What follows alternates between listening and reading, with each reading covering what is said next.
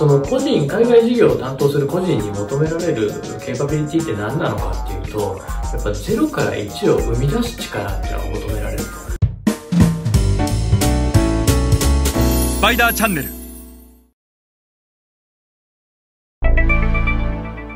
皆さんこんにちは、スパイダーの森部です。えっと、今日は、えー海外ビジネスで求められる能力についてお話をします。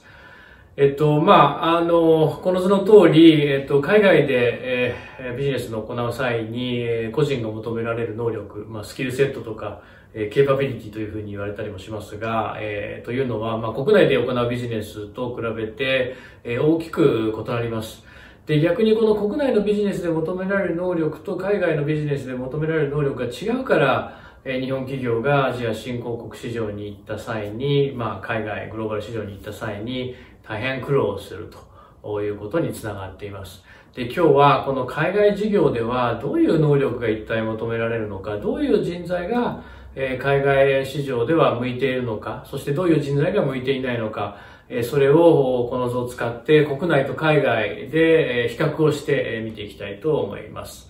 えっと、まず国内のビジネスなんですが、国内のビジネスっていうのは、まあ、あの、皆さんの事業、いずれの業界、産業、インダストリーの企業でも、まあ、知名度や消費者の支持、えーこれが B2B だったら、まあ、ユーザーの支持ですね。で、また B2C だったら小売りの信頼、そして販売チャンネルからの、えーえー販売チャンネルがそもそも整っていて、ノウハウもオペレーションも社内にはあると。つまりは、えっ、と、あるある尽くしのビジネスを国内ではやってるわけですよね。えー当然そうで、新入社員でこう会社に入ってもですね、基本的には自分の担当エリアとかって営業だったら担当エリアを任された時に、もうその担当エリアでは、すでに、えーどのように、えー顧客を対応していくのか、既存顧客を対応していくのか、どのように新規顧客を取っていけばいいのかという、ある程度の枠組みっていうのはもう出来上がってるんですよね。で、自分たちの会社のことも知られているし、えー自分たちの会社のことも信頼もされていると、信用力もあると。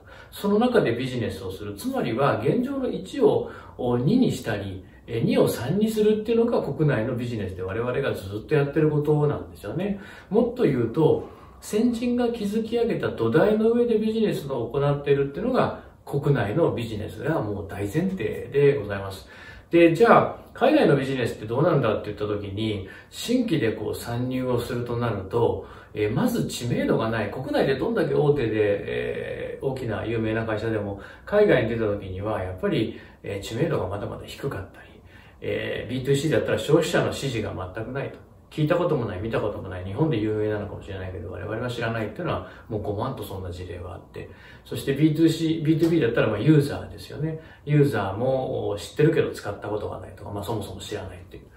で、また、B2C だったら小売の信頼もないし、販売チャンネルもこれから作んないといけない。全くないわけですよね。そしてその国でビジネスをするノウハウもなければ、オペレーションもないと。まあ、つまりは、内々尽くしのビジネスというのが海外なわけですよね。で、そうなってくると、その個人、海外事業を担当する個人に求められるケーパビリティって何なのかっていうと、やっぱ0から1を生み出す力っていうのが求められると。で、これって国内の事業とは全く違って、ある程度土台があって、今あるものをもっと増やすんだ。1を2にするんだ、2を3にするんだと。もっと言うと100を1000にするんだ、1万にするんだっていうことと、えー全く無の0から1を作るっていうのはもう求められる能力が全く違う。ないところにあるを作り出していくって、まあ言ったら第二創業に近い、起業家に近いようなそういう精神力であったり、えー能力が求められると。